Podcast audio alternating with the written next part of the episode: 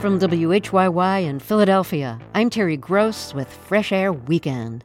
Today, a satirical parable about partisanship and why many people hold on to their beliefs after they're proven factually wrong. We talk with Matt Johnson about his new futuristic dystopian novel, Invisible Things, and about subjects he's written about in earlier novels and essays, like being biracial and caring for his mother, who died a couple of months ago. Also, we hear from comedian Joel Kim Booster. He wrote and stars in the new rom com Fire Island, inspired by a trip he took to the gay vacation destination with fellow comedian Bowen Yang, who also stars in the film. And podcast critic Nick Quah explores how reality TV is influencing the podcast world. My first guest, Matt Johnson, calls his new satirical novel a parable about partisanship. It's set in the future, when Earth is on the verge of destruction, and a NASA mission sets off to one of Jupiter's many moons to explore if it could be a place that humans could inhabit. What they find is an artificial ecosystem the size of an American county constructed to look like an American city. It's populated with Earthlings who have been abducted, dating back to 1623, and their offspring. Life in this dome is in some ways a replica of life on Earth, even with products that have brand names that anyone on Earth would recognize. There's a class system in which the privileged feel like they've fulfilled the dream and everyone else is shut out. The political system is designed to favor the privileged. Comfortably sitting at the top are the descendants of the founders. They run the dominant political party. The more recently you've arrived, the lower your status. If you ask who built this town, you're told God and God's chosen. If you probe any further, you will be punished in truly mysterious ways. The novel is called Invisible Things. Matt Johnson has written several previous novels that deal with race. The main character in Loving Day is biracial, like Johnson. The novel Pym is about the only black male professor at his college who's denied tenure and decides to search for the intellectual source of racial whiteness. Among Johnson's honors are an American Book Award, the United States Artist James Baldwin Fellowship, and the John Dos Passos Prize for Literature. He is the Philip H. Knight Chair of Humanities at the University of Oregon. Matt Johnson, welcome back to Fresh Air. It's really great to have you back on our show. You um, read some great personal essays on our show uh, a few years ago, and I interviewed you when your novel Loving Day was published, so I'm really glad we got to talk again. I'd say, How have you been? But I think that would be a very long answer. yeah, I think it's just like handshaking. We have to come up with something new to get through the pleasantries nowadays. Yeah. So before we break that down, that how have you been part, before we break that down, let's start with your new book. Do you think things on Earth are changing so quickly that if you want to write a politically engaged or a social commentary kind of novel, you almost have to set it in the future because the present is going to be the past, you know, in a couple of seconds. And things, I mean, if you just look at what happens every month, you know, politically and January 6th and the hearings and Roe v. Wade and shootings and then the overturning of the New York State law that restricted who could carry guns outside the home. You know, you look it's just all happening so quickly. Yeah, and I bet you as you were coming up with that list, you were thinking there's a thousand other things. I'm I know, I know, no. Right? I was just just like the last like yeah. few weeks. Yeah, it always feels like the last few weeks. You know, like, that's part of it.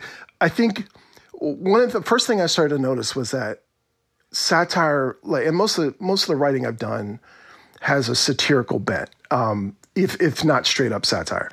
And that's less intentional. It's more just kind of the way I look at the world and the language that I speak. But what I noticed quickly, you know, was satire, um, which usually is taking things to their logical extreme, to the utmost extreme, and then seeing the absurdity within them and then diffusing them because you're pulling out the larger absurdity and and hypocrisy becomes obvious and everything else. Um, that's impossible for me right now because to my mind, we're basically living in a satire things are to their complete extreme in so many different ways to point out their absolute absurdity and yet that's become normalized you know? So it was very hard to twist things further along to come up with something that gives you enough distance to say hey this is crazy. No it's already crazy. So you can't do that. The other thing that's happening for me is that because things are moving at this point so quickly, um, is that I, it doesn't help for me as a writer to come up with something where I'm dealing with the specifics because the specifics are going to change so rapidly. And this also has something to do with with kind of what I've been interested in. Instead, because of that, is not as much the specifics on individual issues, but in the larger ways that we as a society and we as individuals think about um, our world and these patterns of behavior that that reemerge and reemerge in a variety of different ways. And you know, for me, the biggest one when I was working on this book was was mass denialism, a society-wide kind of choice to ignore certain things because they're just too big to deal with. So on this uh, moon of Jupiter, in which there's a a city that's been created, um, designed to look like an American city and the population there is the people who have been abducted from Earth and spaceshipped to, to this moon. Um, the abduction started in 1623. And that is, you know, approximately, I mean, that is the period, if not the, it's not the exact year, but it's the period when enslaved Africans start arriving in Virginia. It's also the period, not the exact year, of the Mayflower landing when the pilgrims first come to um, to America. Um, and the name of this fake city in this Jupiter moon is called New Roanoke. And of course, Roanoke is a city in, in Virginia. So explain why you chose this period of 1623 that coincides with, you know, both whiteness and blackness in America from opposite directions. Yeah, the first times I jumped into the text, I really didn't want it to be America. I wanted it to be a combination of, of North America and Britain and France and all of us that were going through a very similar cultural moment. Uh, uh, Trump and, and Brexit and the rise of fascism in, in France. But what I ended up finding was that I couldn't distance it enough that I could actually still deal with the issues that we're dealing with. Um, and I was hoping to get to something far more universal, but a lot of you know what I found comes out of very specific events that happened in our history that we're still dealing with the long-term effects. So once I realized that, I just started to try and look at a version of America that was not 1776 going forward or, you know, from some kind of set idea about what America is and started trying to think about where the root of a lot of our current identity comes from. And so it, it really became inescapable. The 1600s is the period where you think American identity is created in American whiteness and blackness. Well, I mean, you know, nobody wants to hear this. And I, I don't want to say it. But we have a nation that was formed in part on a genocidal land grab and, and forced generational slavery. I mean, it's just like we, we don't have a choice but to acknowledge that, you know, one, it's been wild watching people re- react to the 1619 project because I've seen people go after specifics, you know, and say, well, this wasn't, you know, this isn't accurate or this isn't accurate. But really, the, the real criticism that you hear behind these kind of often very petty disagreements about uh, historical events is that we can't accept this reality as being the source of our nation that we can have an America that's not based on our, our ideals, but based on actually, you know, how we, we formed it in the first place. And, you know, because I just like I I can't deal with this, you know, the world that I'm finding myself in in without acknowledging that a lot of our existing prejudices, our, you know, entire identity is based on in, in part on the way that we formed. Even the issue of mass denialism, I'm, I, am i am scared sometimes that part of the reason that Americans are so good at pretending that what's happening is not happening is a combination of a history of doing this, of being a nation that forms on on the basis of, of the idea of freedom, while also being, you know, tens of thousands of people being slaves, and then also being wealthy enough to get away with it uh, for a very long time, and that's kind of what I fear we're hitting the wall about. My guest is Matt Johnson. His new novel is called Invisible Things. We'll hear more of our conversation after a short break, and podcast critic Nick Quah will review three podcasts that take the approach and techniques of reality TV into the audio world. I'm Terry Gross, and this is Fresh Air Weekend. Let's get back to my interview with Matt Johnson. His new novel, satirizing America's divisive political system and class structure, is called Invisible Things. It's about a NASA mission looking to see if one of Jupiter's moons is inhabitable. What they find is an artificial ecosystem in a glass dome that's designed to look like an American city. Your previous novels have focused a lot on race. You're biracial.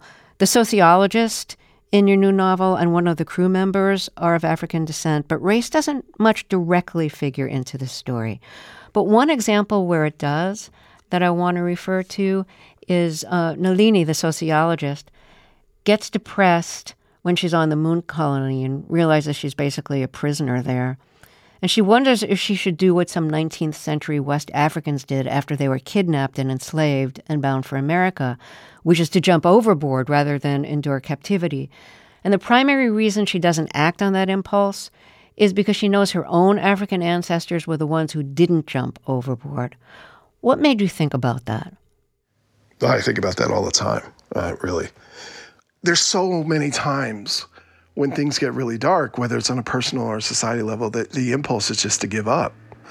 And I think about that when I, you know, want to give up in different ways like what I'm enduring is nothing compared to what my African ancestors endured coming, you know, just in the, the sail from West Africa to the States. Just that part alone, in addition to the hundred years of, of violent oppression and sexual assault. And then, you know, on, on my white side and the Irish side, I mean, they came here from a place there where they were being starved to death and they managed to come out come out of incredibly bleak circumstances and make it across the sea and, and live in poverty for a couple generations and um, and thank God for the GI Bill they finally got out. But putting it in that context sometimes is sometimes the only thing I can do that forces me to put you know my own frustrations and my own feelings of nihilism in perspective because you know, there's an incredible strength in that. That like people who endured the worst possible things that we can imagine. I'm sure there's worse, but what we can imagine. And we're able to have enough hope, because that's what it is, it's hope, that tomorrow would be better. I mean, we're talking about people whose kids were enslaved from the moment they came out of the womb, right? But they still had enough faith and hope that things could get better. And, you know, if they can do it, it seems insulting and disrespectful to their legacy if, you know, if I don't try and do that. Your family has a history of escaping.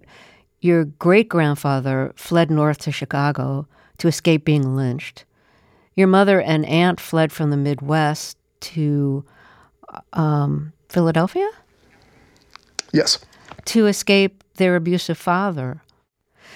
Did the fact that your great grandfather did escape lynching and your mother and aunt did escape their abusive father, did that also give you a sense of resilience? That escape was possible, that you could survive and go on to a different life?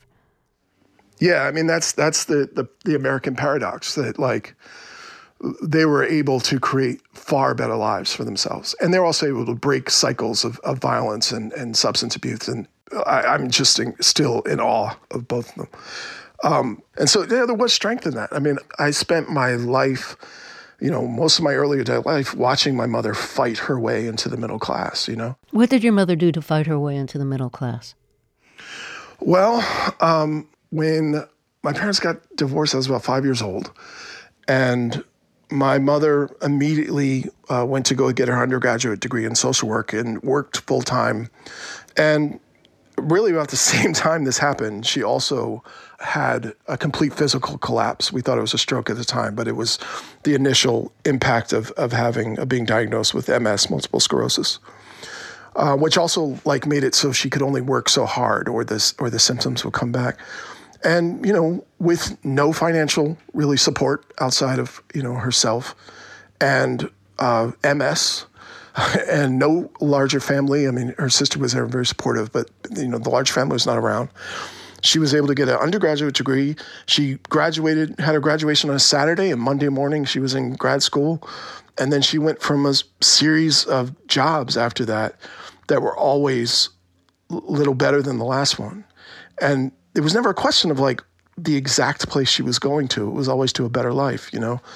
And I, it had a massive impact on me because I just thought, that's how everybody does that that level of, of work uh, and that level of hope and that level of focus on the future was how you you are supposed to live and I mean I wouldn't be here right now if that hadn't happened she died a couple of months ago so you know I'm really sorry and uh, I, I I know you took care of her you moved her wherever you moved um, you know toward the end of her life um, so, do you think of yourself as having given back to her what she gave you?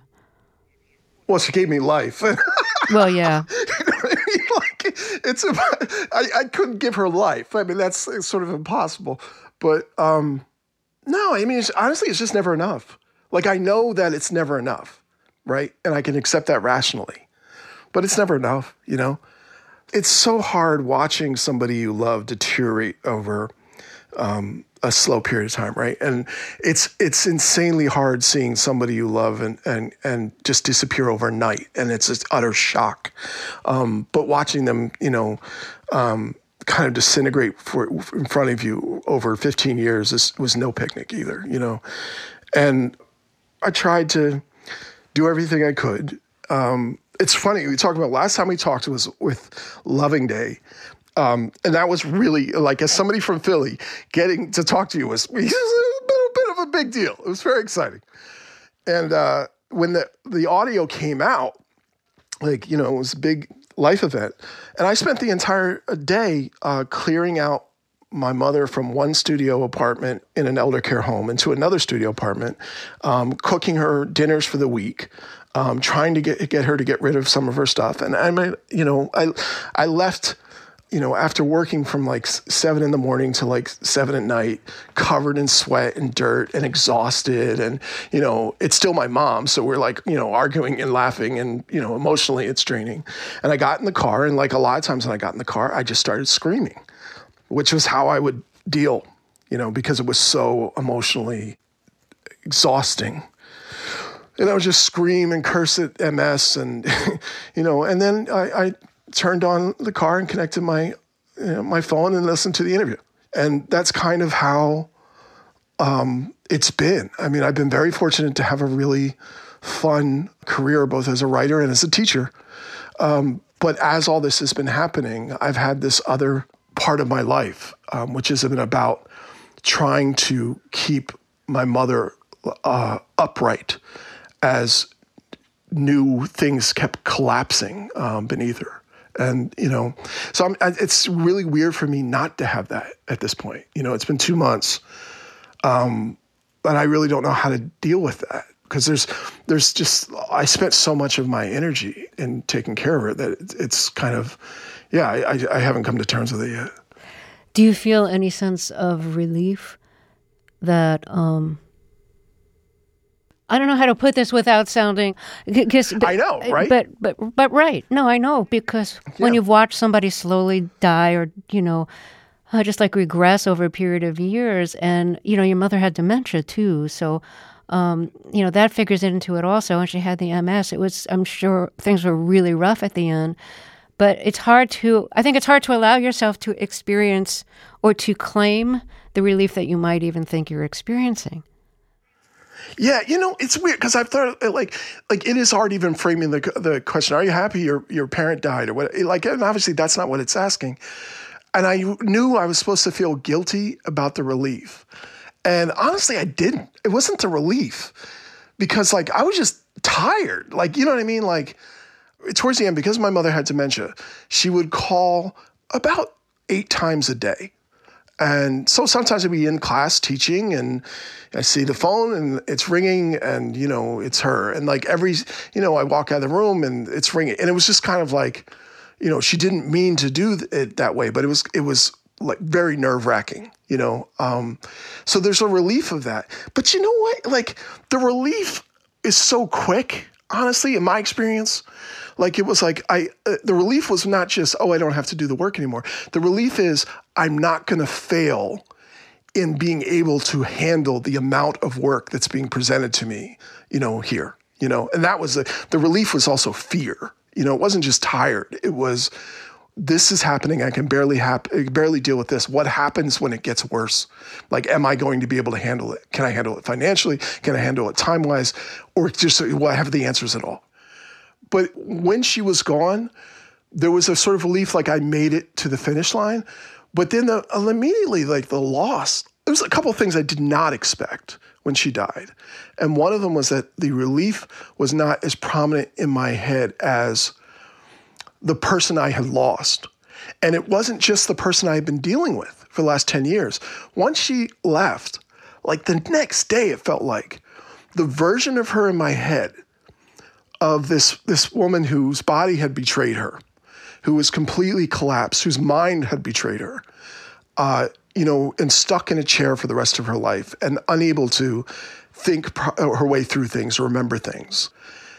And then all of a sudden it was flashed back to this woman who I grew up with, this woman before all this. And like I hadn't really talked in that in my mind to that woman in so long. And then bam, like she was like reappeared. And it's really I never heard anybody describe it that way with with those long-term illnesses, but like I missed the person who existed, but I really missed the person who was when she was all of of who she was, you know. And that that was the biggest feeling and kind of shock. You're lucky in that respect because I think for a lot of people what they remember for an extended period of time is the person who was nearing death for an extended period of time. You know, because you've been so exposed to them and it's so upsetting and it kind of imprints on your brain. And it, it often takes a while to recapture who the person was before they went into serious decline and got sick. Well, you know, one of the first things I did after she died was, you know, a, I was a, more of a mess. I'm a mess in general, but more of a mess at that time. Was I went back um, to home to Philly, and uh, you know, we used to live at South Street, uh, Eighth and South, and we used to, you know, that's far on the east near the Delaware River, and we would walk sometimes, like when I was in high school, over to the art museum and then around, which is, I guess, I don't know, it's a couple miles. Um, but it was, uh, we loved the city and we loved walking around and there was always stuff to see. And, you know, that was something we would do on a Sunday. It was free, you know, and um, she never had a lot of money, but it was just also just glorious.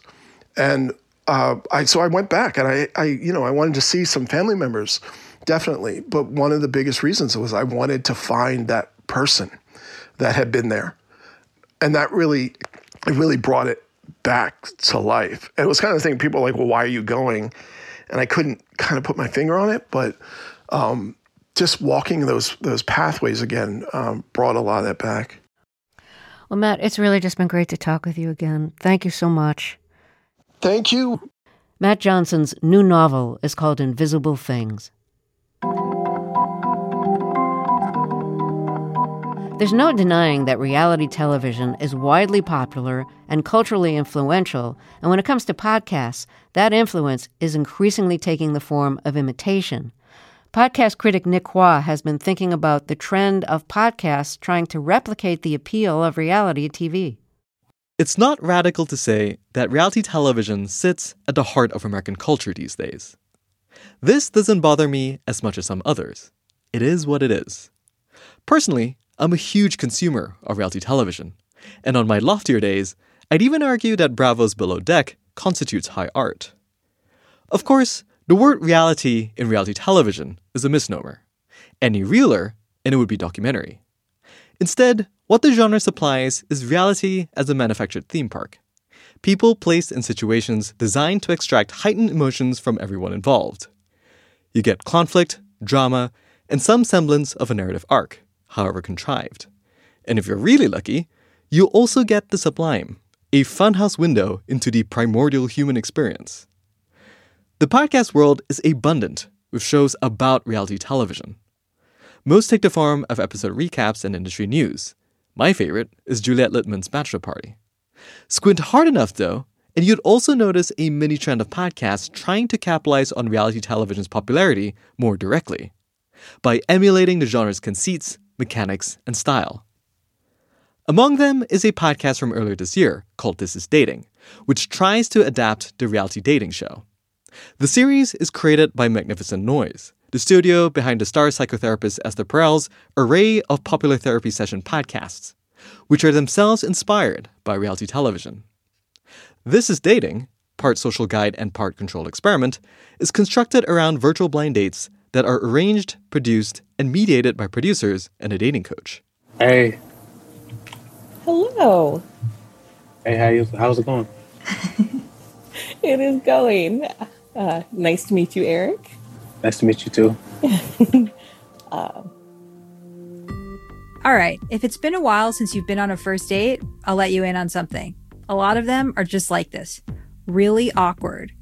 They're completely focused on the small talk. They're sitting in the shallow end of the conversational pool. There's questions like What do you do? Where do you live? How many siblings do you have? People never really get to know each other. They're just exchanging information. So, to kind of push them a little deeper into the pool, we've decided to play fairy godmothers to their date. More recently, a new podcast called Being Trans presents a more explicit relationship with its reality TV inspirations. This Fly on the Wall series follows a group of trans individuals as they go about their lives in Los Angeles. Reality TV fans will recognize the use of genre tropes confessionals, concocted social situations, bouncy background music and many listeners will respond well to the show's ambitions of normalizing the trans experience. But being trans ultimately feels like a rough draft, even as it yields occasional moments of real human drama. Like this one, where Cy Clark Chan, a non binary legal assistant, discovers on tape that their partner thinks of himself as straight. First of all, how do you, like, how do you identify? I'm straight. Um, yeah. I'm so sorry. No, no, it's fine. Okay, okay. When Robert answered Jeff's question that he identifies as a straight guy, you know, honestly, it put me into a bit of a spin because fundamentally, regardless of how either of us identify, our relationship is a queer relationship. It was pretty awkward because that's not a conversation that Robert and I have really had. There's a curious gap between this emerging cohort of reality podcasts and the television phenomenon they're inspired by.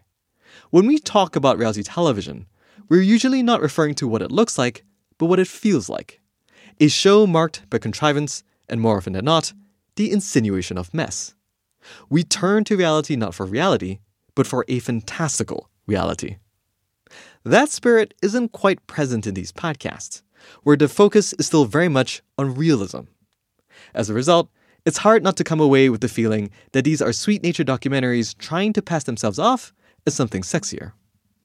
This month, we'll see the release of Welcome to Provincetown, a podcast that follows Mitra Kaboli, a documentarian, as she shadows a group of individuals over a summer in Provincetown, the seaside haven for the queer community.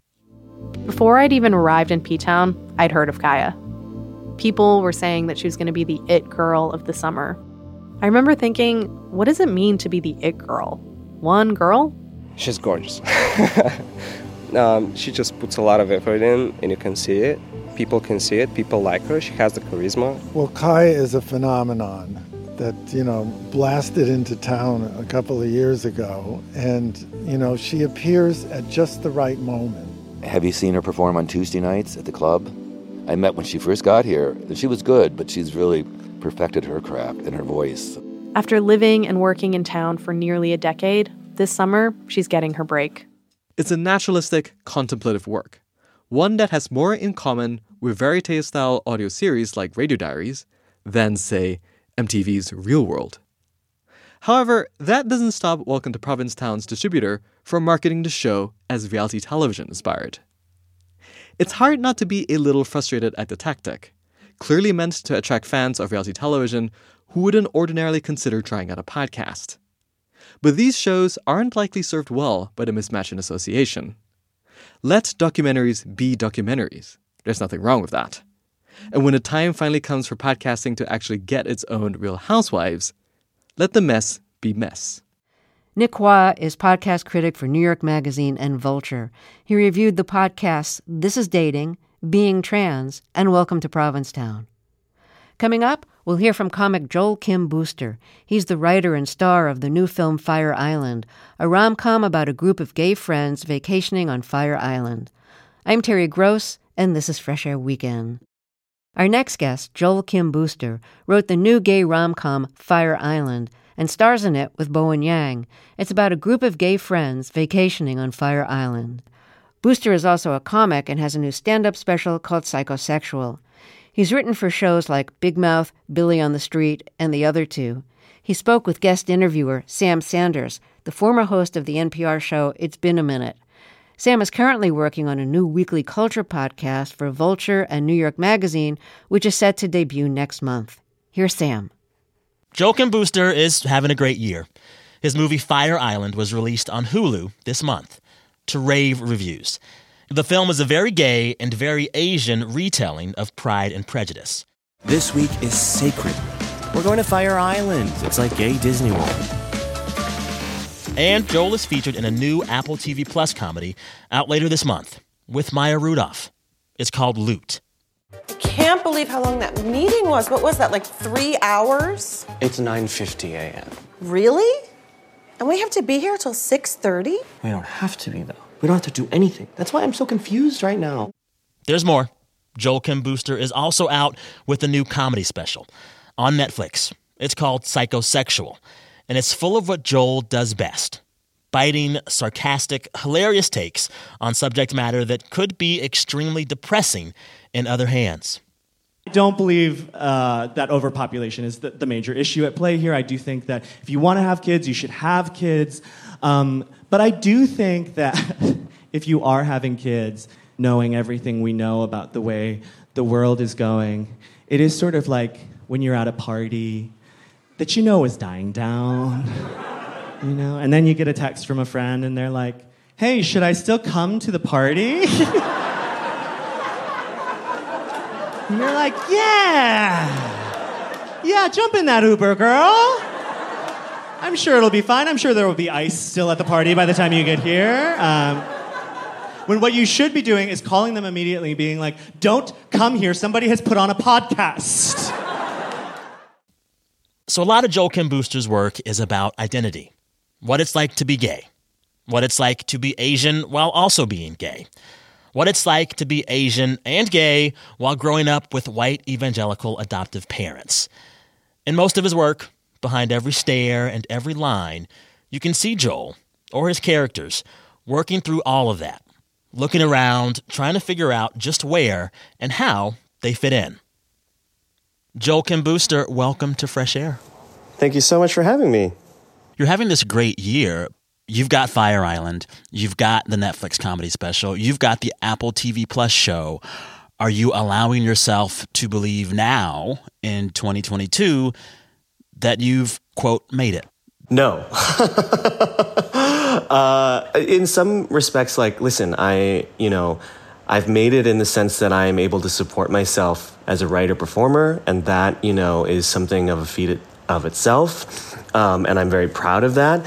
But I don't know, I, I, guess I'm lucky in some senses that it's all happening in the span of one month. Um, Pride Month. I, I, I think the metric for me of actually making it next time will be if they let me release something that's not in June during Pride. Um, that'll be when I really know that I've I've hit uh, an upper echelon. Can we talk about your movie Fire Island? Give our listeners a 30 second description of this film for those who haven't seen it yet. Yeah, Fire Island is a modern day retelling of Pride and Prejudice set on Fire Island, um, and it is about the experience of vacationing with a chosen family and what it's like to fall in love uh, in a very short amount of time on vacation, and class and race and body politics. Uh, yeah, yeah. And now I guess we need a 45 second description of what exactly Fire Island is for those who've never been. And I myself have never been. Yeah, Fire Island is a, a, small little barrier island connected to Long Island. Um, and it is now, for close to a century, been a sort of safe haven for queer people to go and escape um, sort of heterosexual society for a, a little bit. Uh, I think uh, one misconception about Fire Island is that it's completely gay. In fact, Fire Island is made up of several sort of neighborhoods or uh, hamlets, and um, only two of them are gay Cherry Grove and the Pines, and that's where the movie is set.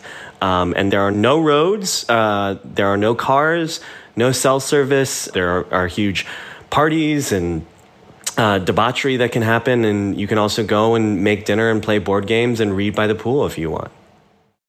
When did you first go to Fire Island? What, and like, what was it like? Um, we I so I went in 2016 with Bowen for the very first time. Yeah, Bowen, Bowen Yang, Yang, um, who co-stars with me in the movie and co-stars with me in my life as one of my my best friends. And he and I had the opportunity to go. And we were a little apprehensive because another important thing to know about Fire Island is it does sort of have a reputation for being um, not only a safe haven for, for queer people, but specifically a very uh, specific subset of queer people, which is uh, cis, white, muscly gay guys uh, who are usually rich and usually in their own sort of exclusive, Exclusive. bubble. Um, and, Yeah. um, you know, can be sometimes a little unwelcoming to people who don't fit into those categories in some way. And um, so we were a little nervous to go, but we ended up you know having sort of the summer of our lives out there for the first time and and learning very quickly that Fire Island is an, a place for everybody as long as you and it is very much about who you go with and who you choose to surround yourself with on the island um, and i know that like a lot of people when this movie was coming out were sort of like why would you want to celebrate a place that can be so toxic? And for me it's always been like it, it, it's one of the most visually arresting beautiful places i've ever been.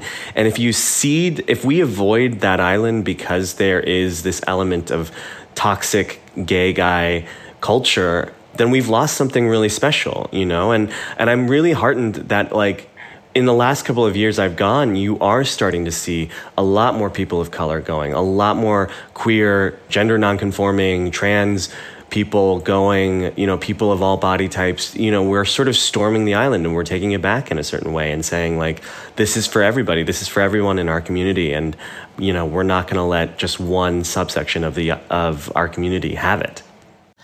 I feel like for listeners to get a really full or more full understanding of who you are, Joel Kim Booster, uh, we've got to talk about where you came from and what that's about. And I think first to get into that, what was happening for you before stand up comedy? You know, stand up is how you made a name for yourself, but you began wanting to be an actor and a writer. Like, when did young Joel know that he wanted that?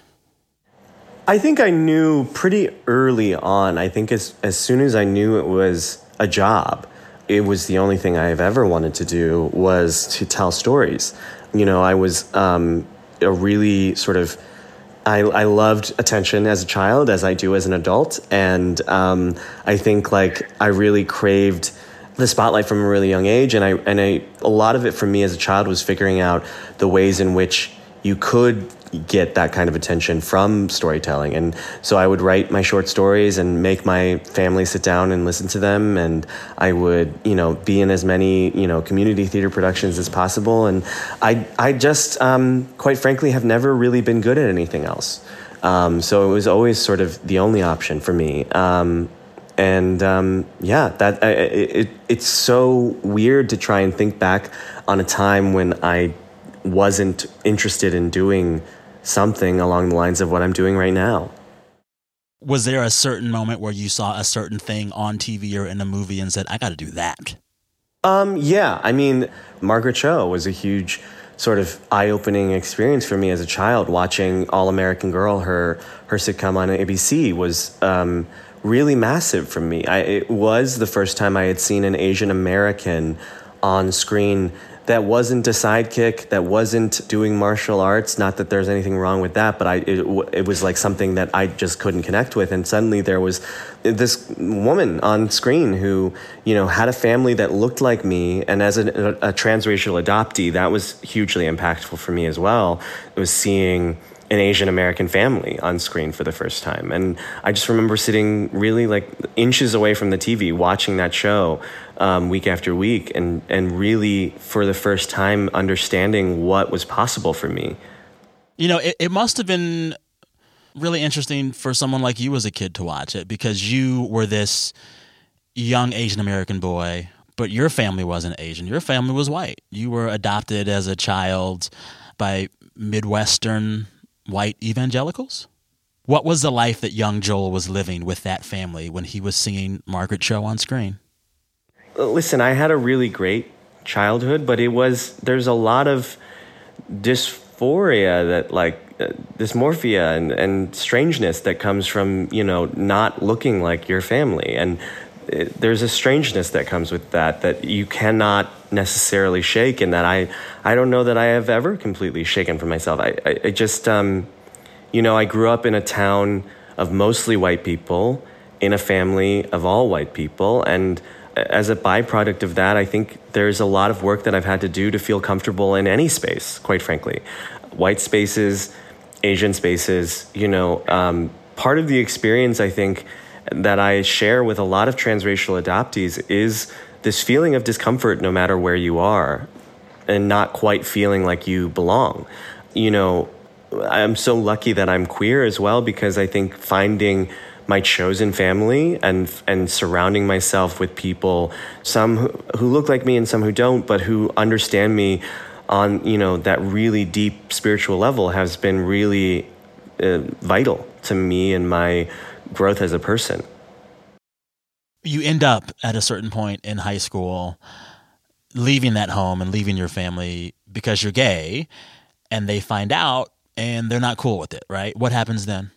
Yeah, so it was my senior year of high school. I moved out, couch hopped, lived in my car a little bit, and uh, eventually ended up living with a family of a girl that I had one class with that you know I barely knew, but sort of knew my situation and and told me that I could sleep at her house for one night, and that one night turned into the rest of the year. And um, that family, um, you know, became uh, my second family. You know, and sort of ironically enough, her dad was the Methodist pastor in town, and really, you know, because coming from an evangelical background. I was really messed up about, you know, it's hard to untangle yourself from that sort of fundamentalism in religion. And so a huge part of me thought I was going to hell for a large part of my teenage years. You know, I, I, I was out and I was happy being out, but I had this understanding that like eventually I would be going to hell. And um, her dad, as this very progressive Methodist pastor in town, really let me know that I was okay. And, you know, I, I don't necessarily, I consider myself fairly agnostic now, but at the time, it was so powerful for me to hear a, you know, a person with authority in the church say, say to me, You are okay and God loves you. You know, going through that experience, I could see someone like you saying, uh, Well, let's not talk about that. I've moved on. I'm free now. But for a good portion of your career, it informed your comedy. And I'm thinking back to the first time you got on Conan, which was, was six years ago this month, I think, June 2016. At the top of that set, you are talking about growing up in the Midwest, adopted and gay and Asian. So why don't we hear the beginning of that first set that you did on Conan back in 2016? My name, it's very strange. It does not match my face. Joel Kim Booster. Why? You know? Joel up top there, that seems pretty Jewish, doesn't make any sense at all. Kim in the middle, that seems closer. Uh, and then Booster right there at the end, well, that's just a word. it's not a name at all. What's happening there? And the reason I have this very goofy name is yes, I was adopted by a nice white Midwestern couple in the mid 80s, like many Korean babies were. Um, Korea in the mid 80s, if you were around, you probably remember it was the only country that would fly a baby to the US and you didn't have to go and pick it up. So it was, uh, it was very much the Grubhub of babies back then. Uh, it was delivered by a very grumpy man on a bike. Uh, Forgot my mom's Pepsi, wouldn't go back for it. it was a disaster. Uh, so, as you can imagine, it was a little weird growing up in the Midwest with this face and that family. I mean, I literally knew I was gay before I knew I was Asian. Uh, one, wow, what a statement. But two, the level of, I don't know, bravery, self awareness to say that on a stage in front of people. What do you really mean when you say that I fully knew I was gay before I knew I was Asian? Well, because you know, I a, another sort of layer on top of all of this um, is that I was homeschooled from the time I was you know a child until I was a junior in high school. And so we led a pretty sheltered life. You know, it was really just me and my family as a unit. Um, we didn't really, I didn't really interact with many people outside of my family. And I remember at, you know, being four or five years old and telling my brother and my sister, I like boys, you know, and they thought it was a hilarious joke and didn't really think much of it at the time. Um, and it wasn't until I was probably seven or eight that I, you know, was at a family reunion in Alabama with my mom's side of the family, who are mostly from the South.